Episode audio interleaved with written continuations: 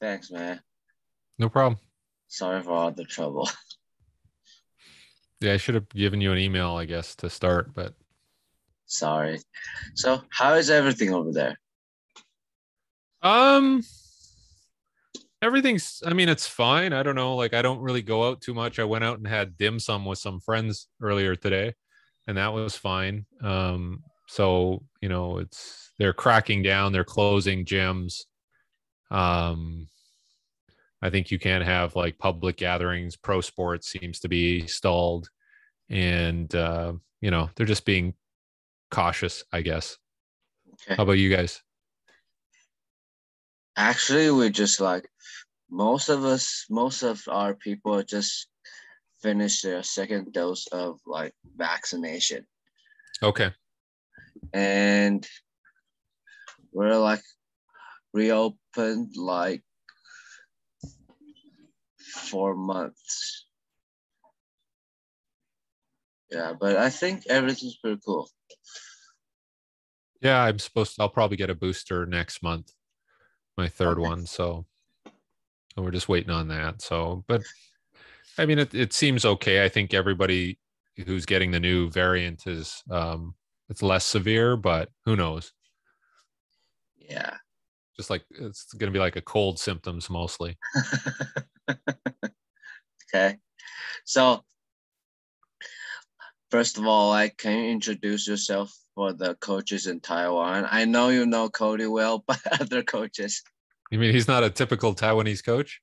Yeah. Um, yeah, my name's Derek, and I work in Vancouver, British Columbia, Canada. And I basically, you know, the last two years has been mostly virtual work, but I've been working with professional teams in North America and, and even in Europe probably for the last 10 years, um, mostly NFL, NBA, starting in with NHL now. And uh, hopefully, I have some interest from baseball um, and uh, uh, just different sports altogether. Like I've I've worked with a lot of different Olympic sports, so uh, probably about 30 years of coaching experience, and probably about 10 to 15 working in professional sport. that was cool. That was cool. So, I saw a lot of posts about running mechanics on your Instagram. Yes. Yeah. So, why is running mechanics so important? Um, at least for my purposes, that's something that I was always good at when I was an athlete, and I was relatively fast, and I ran track and trained in it for since I was probably about, you know, 10, 11, 12 years old, and and um, I've always that's something I've always worked on, and I always found that it made a difference to my other sports. So uh, when I started coaching, you know that's something that I, I felt like i wanted to focus on and be really good at and i also found that you know there were a lot of athletes that were lacking the ability to run fast and run efficiently and they were never taught properly. And even even in professional sports you'll find that there's a lot of athletes who weren't taught how to run. They were just good at whatever the sport was. So just through my years of experience in coaching um, I found that you know I can add value in that area. I can add expertise, and I've even I've even worked um, a lot in rehabilitation to teach people how to run after they've been injured, because part of the reason they were injured was they're very inefficient with their movement mechanics, and it adds up over practice and seasons and you know all the miles and kilometers that they run. Um, it's going to add up. If you have some inefficiencies there's going to be some breakdowns. So that's what i teach now as part of my courses um, which is called running mechanics professional and you know i teach everybody from coaches to fitness trainers to physical therapists how to teach people how to move properly uh, when it comes to locomotion and running So, in running, there's like acceleration and max velocity. Let's say, what is the most important thing you're going to teach in acceleration? I would say acceleration, the most important thing is going to be posture and how you orient your body. Um, because if you if you are running too tall, it's just hard to get that horizontal propulsion. So you want to teach people how to come out at an angle and then how to produce enough force vertically and horizontally to accelerate quickly and efficiently. And in most sports, acceleration is probably more dominant than max velocity, just because in basketball, the court's not big enough or there's people in the way. Um, but this ability to repeat repeat acceleration at a high quality um, is very useful in most sports. So yeah, we're we're focusing on you know head posture, where they look, how the arms move um, for good acceleration, and just getting in a lot of repetition is going to make it automatic, so that when then they have to go after a ball or go after a, uh, an op- opposing player, then it just falls into place. Literally, it just falls into place, and you know how to accelerate. Um, and if you don't know how to accelerate properly, it's you, again, you're not going to be as fast, and you're to probably going to get injured more too. So, just teaching people basics of like setting up their posture is, is something that I spend a lot of time on, especially with team sport athletes. Okay, so there's a difference between like team sport athlete and track athletes. Track athlete, they're like probably spend more time with this posture, right? For this angle, they're gonna be able be able to like accelerate more. Yeah. But with team sport athletes, probably like after the first few steps, they're gonna be upright more, right? Yeah, and there's, I mean, in team sports, there's a lot of walking and jogging, and you know, it's not full intensity all the time. So um, they're going to be used to walking, jogging, and then they have to accelerate quickly. And so they have to be used to be able to transition between those positions because this is more economical, but this is better for moving fast, right? And just them understanding when to be in those positions and how to orient themselves. It takes some practice. It's it's not for some athletes it's natural, but you know most athletes have to be taught how to get into the right position. And so i think that that's where i spend a lot of my time is just teaching those start positions and you know how to transition in and out. That's like the the med ball thing you you throw it on instagram right? Yeah that's just for producing power and reinforcing those positions right? If you can basically if you can throw that ball like do a push throw and you and it goes far, it tells you that it's a very good traje- trajectory um, for your acceleration. Um, because if if you're you know if you push it too vertical, you won't go anywhere forward. You won't go forward.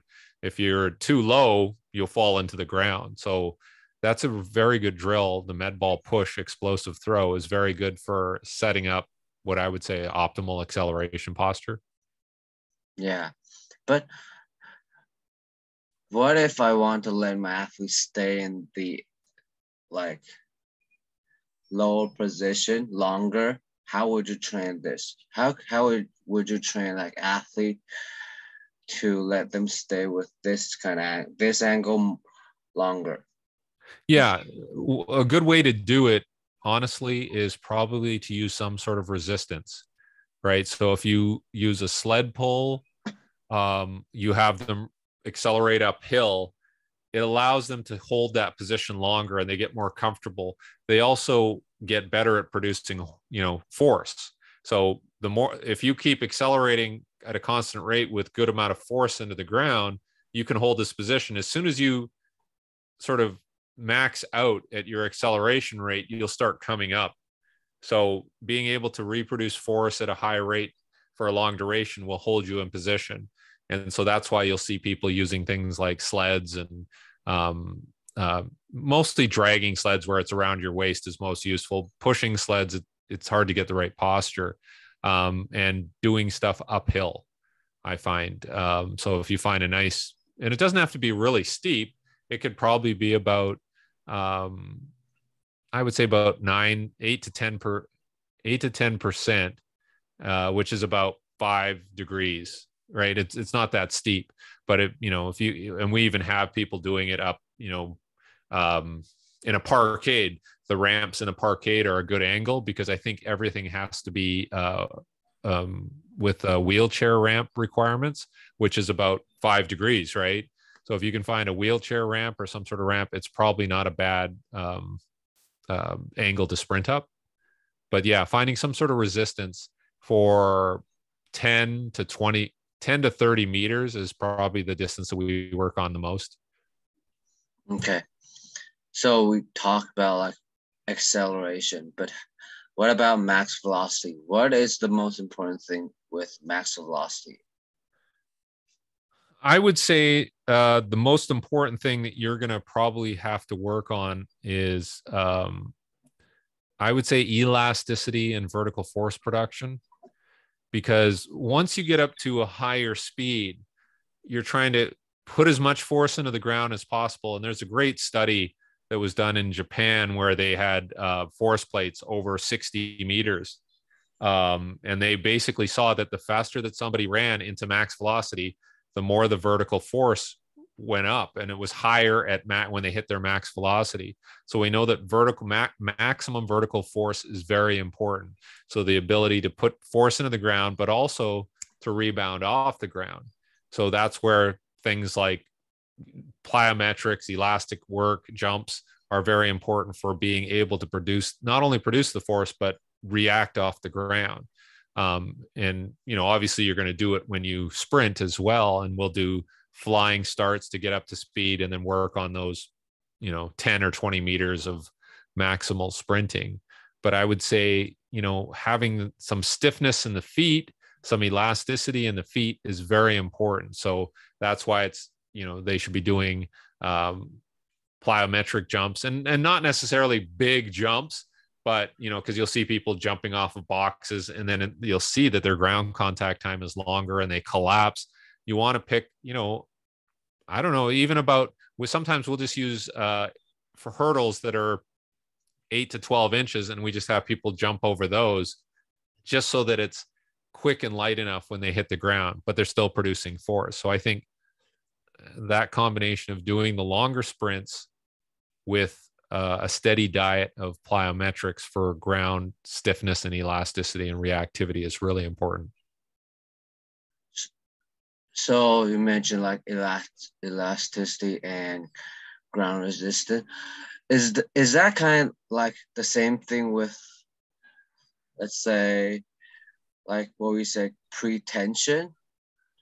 Yeah, yeah. You know, being able like you know we, we really teach athletes to do um, you know active dorsiflexion before you know so they pre-tension the calf and and so that when they hit the ground it's stiffer. If they're more plantar flex then when they land they'll fall they'll the heel will fall to the ground and you'll lose that elasticity. So that mechanical action of having that foot cocked that when you hit the ground it's going to be like that. And you're actively attacking the ground. And that's what i was taught even as an athlete is you're not waiting for the ground.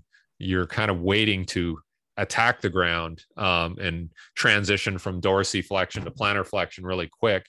Um, and sometimes even cueing the athlete to land more in the middle, like land in the middle of the foot, not on the toe, because if you land too far on the toe, you will collapse, right? And obviously, you don't want to hit on the heel. So you kind of hit here and then you come off like that if that's the ground you're you're really just sort of landing like this and then you come off. So that you minimize this chance of collapsing. Um, and so that's that's a skill really that you have to work on a lot with athletes. So uh, there's acceleration and there's max velocity. But like from what we just said it's kind of like these are two different skills, right? Is that right? Is am I understanding this right?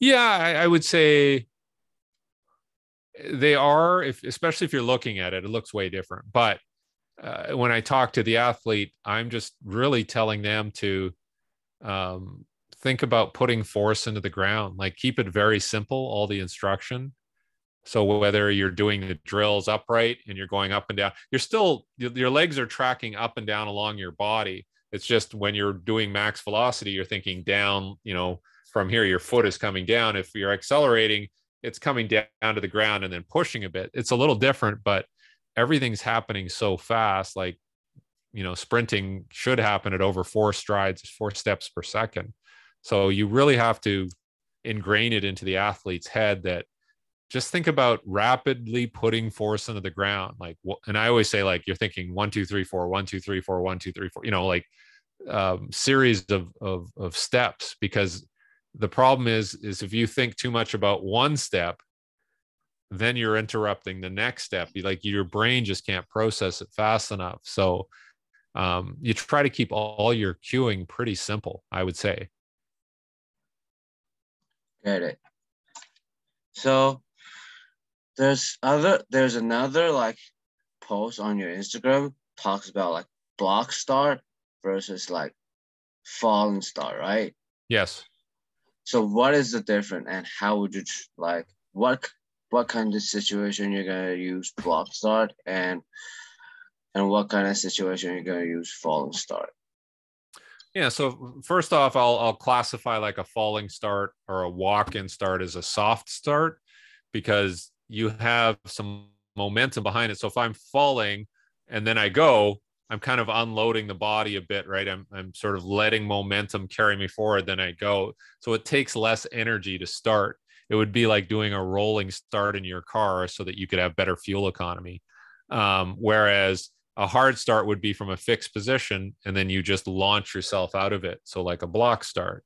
And you're teaching people both because in sporting situations, you're going to have both situations, right? You're going to be jogging or walking and then you accelerate uh, or you're just going to be standing there and you have to move or you're in a crouch position so you you're basically teaching you know them to handle each of those scenarios with some movement or just from a static start and then if you're doing more block starts or hard starts you're working on more explosive power um, whereas if i'm using soft starts a lot of the time i want them to be relaxed so that they can use that energy further in so if we're running repeat 60 or 100 meter sprints, we'll probably do it off of a falling start because I want that energy to be spread to that max velocity piece. Whereas if we're doing 10s, 20s, or 30s, we'll probably use a hard start because I want them to work on that explosive piece. I don't mind them using that energy in that start. So it's very contextual and when you're going to use these. Okay. So if if I'm if I'm training like basketball player and I wanna like I wanna let them like be faster for the let's say the first step when they go like crossover or the first step for cutting in and going for for layup. Can I like say this like the the blocks are gonna be helpful more for this kind of situation? I would think so. Any type of hard start where they have to be explosive for that first movement, because in basketball, it's just that first that first step will get you by a defender, and then you're very difficult once you get past their hip. Then it's very difficult to stop you, right? So that that ability to be explosive and which will probably translate into a better vertical jump is going to be useful. So anything like concentric box jumps up, explosive throws forward, um, all of those types of activities are going to help with that starting strength um, and and getting them off the line or off the mark quickly. And then you know you evaluate that with different. We'll do uh, push up starts off the ground, three point starts, four point starts.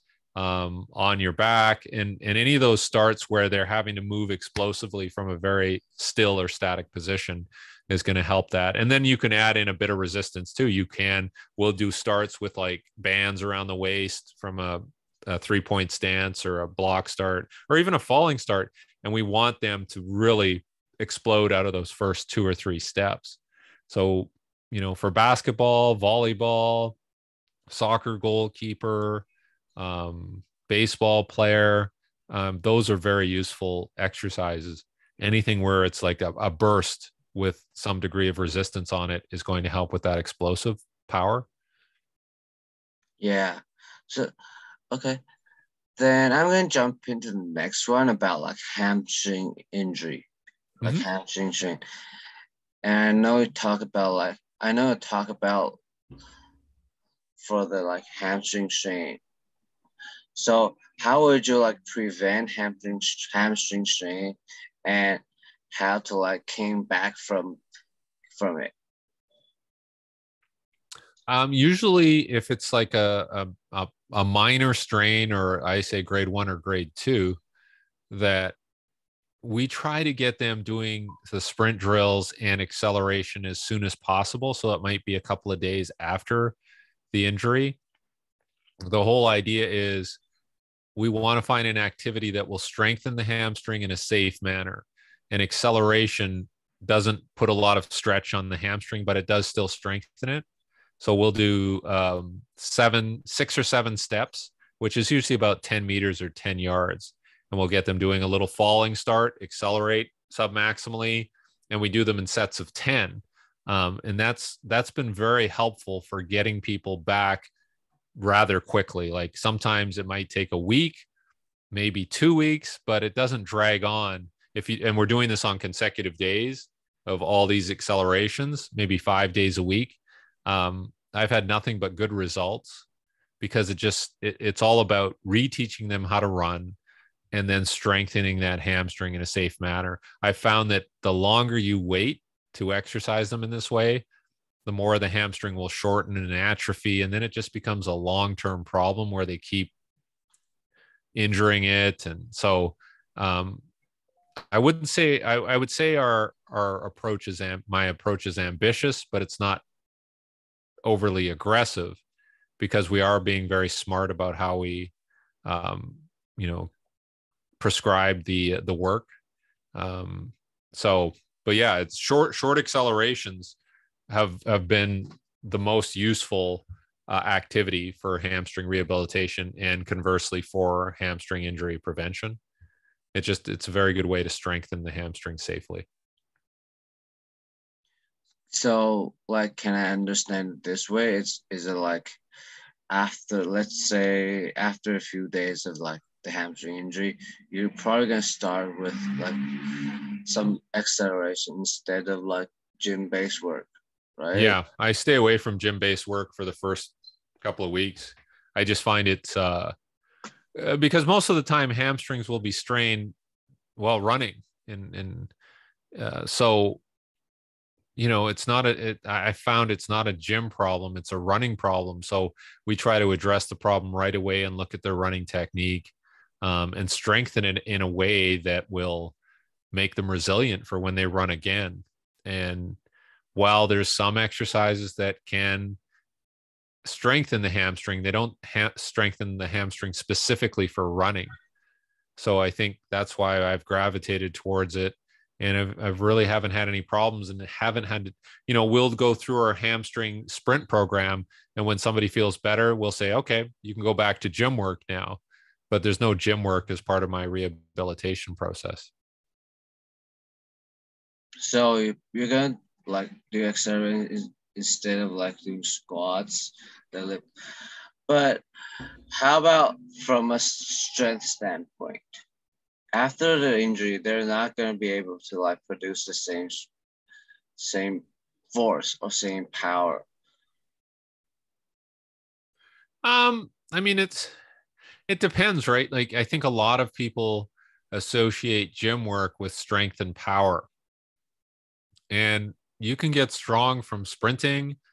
You can get strong from running up a hill. You can get strong from running up stadium stairs, uh, doing jumps um, you know, pulling a sled, right? So there's different ways to get strong. It's just, you know, I think a lot of people think you need to do this in the weight room with a barbell or, and yes, yes, that can be useful, but it's not the only way. And I think people just have to change their their mindset around making people stronger. Um, I know a lot of people who are, you know, spend most of their time sprinting and jumping and don't do a lot in the weight room. And they're very strong and they're very resilient. So um, I think you just have to be careful with how you define strength or strength training uh, because there's a lot of ways to, to, to get people stronger. And the reason I just do the the the sprint based approach is that it's just an it's a better use of my time to get them stronger for something that is specific as running right? And if i all i did was lift weights as part of my rehab then i'd have to come back and then i'd have to teach them how to run again and they would you know it's just a longer process. Yeah. The other day i, I was talking to Jonas Dodoo and we were talking about rehabilitation. And it was it's kind of like the same process you just mentioned. And we're probably gonna do like running mechanics first and then some plyo before gym gym work before like squats before like deadlift that kind of stuff. It was kind of like so for me it's kind of like easy to understand. And that was kind of like my philosophy philosophy for like coming back from injury. Instead of like, yeah, doing heavy, heavy resistant training, I probably just let let them do like A skip, B skip, like switches, and probably a little, prob probably a little bit more plyo. Yes. Yeah, instead of like squats. Yeah, it's more it's more specific to what you're trying to achieve being elastic being explosive um, you know turning the muscle on and off in a very short amount of time right? We're talking hundreds of a second. Uh, whereas when you lift you know most lifts take uh, several seconds to complete. So it's it's kind of a different it's a different movement altogether. And i'm i'm a big advocate of weightlifting too but you just have to know when and how much and when to, when to do it. And i think a lot of effort goes into getting people to do gym exercises because it's convenient. We're in the same room. Um, it's probably easier to monitor in terms of like how much weight they're lifting and yeah. they're moving a little slower so it's easier to see everything. But when somebody sprints i think a lot of coaches feel a little uncomfortable assessing it properly and prescribing it yeah, and the skill is like much harder to teach. Yes, it is. It's it it takes a lot more effort on the coach's part. So, and I'll use a lot of video. Uh, you know, it's very easy with a when you have your phone, you can film everything. Um, but you have to show the athlete and um, you know so that they can see it real time and then they can work on it. So I'll do a lot of that as well, a lot of video review. So how do like for like training sprints like skills, how do you like train them for let's say if it's if it's like at the same time you're gonna work with like three or four athletes, there are gonna be three or four different kind of like this different situation. Let's say the first athlete gonna be probably have greater acceleration, and the second athlete probably have better transition phase, and the third athlete probably have the, like the best max velocity for all of these. How do you like train them at the same same time? I mean, it's easy enough just to let them do one repetition at a time, and then you just give the appropriate feedback, right? And um, you know some one athlete may need more repetitions to work on acceleration in that session and some may need more work on transitioning or working to max velocity. And i think it's just like any other training scenario where you have to individualize as much as you can um, you know without it stalling the training session. Um, so it's just that that's a bit of the you know the art of coaching is understanding how much feedback to give and uh, making sure people get their customized feedback. Um, but that's certainly that that does take some time to work on that and not feel anxious about it when you're doing it. Um, so just just knowing how to prescribe different things to different people within the same session does take some experience.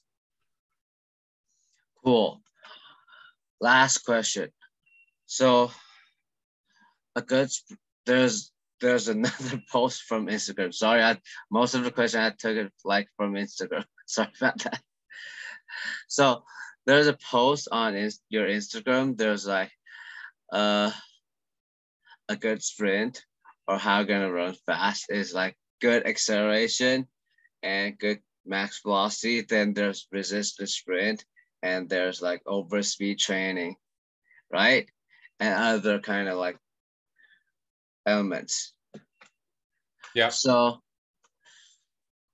how like where are you, when and where are you gonna put resistance training, resistance sprint in your training and and over speed training? I mean, I would say resisted work is going to be earlier in the program to develop. Like if you do like a short to long program where you're covering shorter distances in the early part of the program, you'll probably do most of your resisted work there. And it's more compatible to the gym work that you're doing, which might be heavier lifting. Um, and then eventually you'll get to doing max speed work. And then you'll probably unload some of your lifting volume to make sure that you know athletes feel fresh because they're going to be moving at a higher velocity and the risk gets higher so you don't want to be lifting heavy when you're trying to run fast. You'll lift heavier in the earlier part of your program and probably do most of your resisted work in the early part of the program um, uh, because it, it's just compatible. Um, but i would say if you're going to do anything high speed like i didn't do a lot of over speed stuff. I just found it was very difficult to monitor. I think if you have um, equipment to do it, to know exactly how fast you're going over speed, because it doesn't take much. It could be, you know, 1% faster. Um, and that's a lot for the body to handle. So if you have one of those devices that can pull somebody at exactly, you know, a, a programmed uh, velocity that you can control, then it gets interesting. But I've never felt comfortable running people downhill or, you know, having them pulled by a car or anything like that. Uh, I think it's a little dangerous, but you know, we would take opportunities to always, uh, if there was a, if it was a windy day, we'd make sure the wind would be behind them to push them a little bit more and and work with that. Um, but I, I think you have to be very careful with the overspeed scenarios. It's so easy to because if you go too fast, it will pull them into the ground and they will have a longer ground contact time. Um, so you have because if somebody goes faster than they're used to, their natural response is to try and slow things down and brake. So they'll reach out in front a little more and they'll end up braking. Um, there was a good example of the fellow that won the Olympic 100 meters, and he had a car with a big shield on it. Did you see that one? Yeah, yeah, yeah. And he ran behind it so it would break the wind for him. I thought that was pretty interesting. Um, so stuff like that could be interesting where that allows them to run faster, but it's still under their own power. It's just you've reduced the wind resistance. Um, so looking for innovative ways to to to train uh, them faster, I think, is interesting. Cool. Like, pre- appreciate it, man. Yeah, yeah. For your time, and I love the way you like talk through all these like details? Yeah there's no one answer. That's the thing like you have to um you know you have to like i said it's individualizing and look at the context of the situation and um you're you're trying to make sure you minimize as much risk as possible because it's so easy when people are running fast to get hurt. Yeah. So i think yes you want to keep getting better and faster but you know the last thing you want is is injuries because it'll really it'll really affect the athlete psychologically too.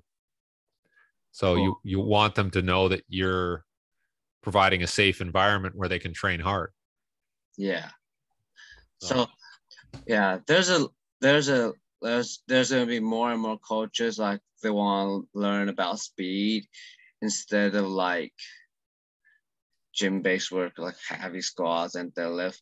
And if they are interested in what we're talking today, so where can they find you and how can they reach out?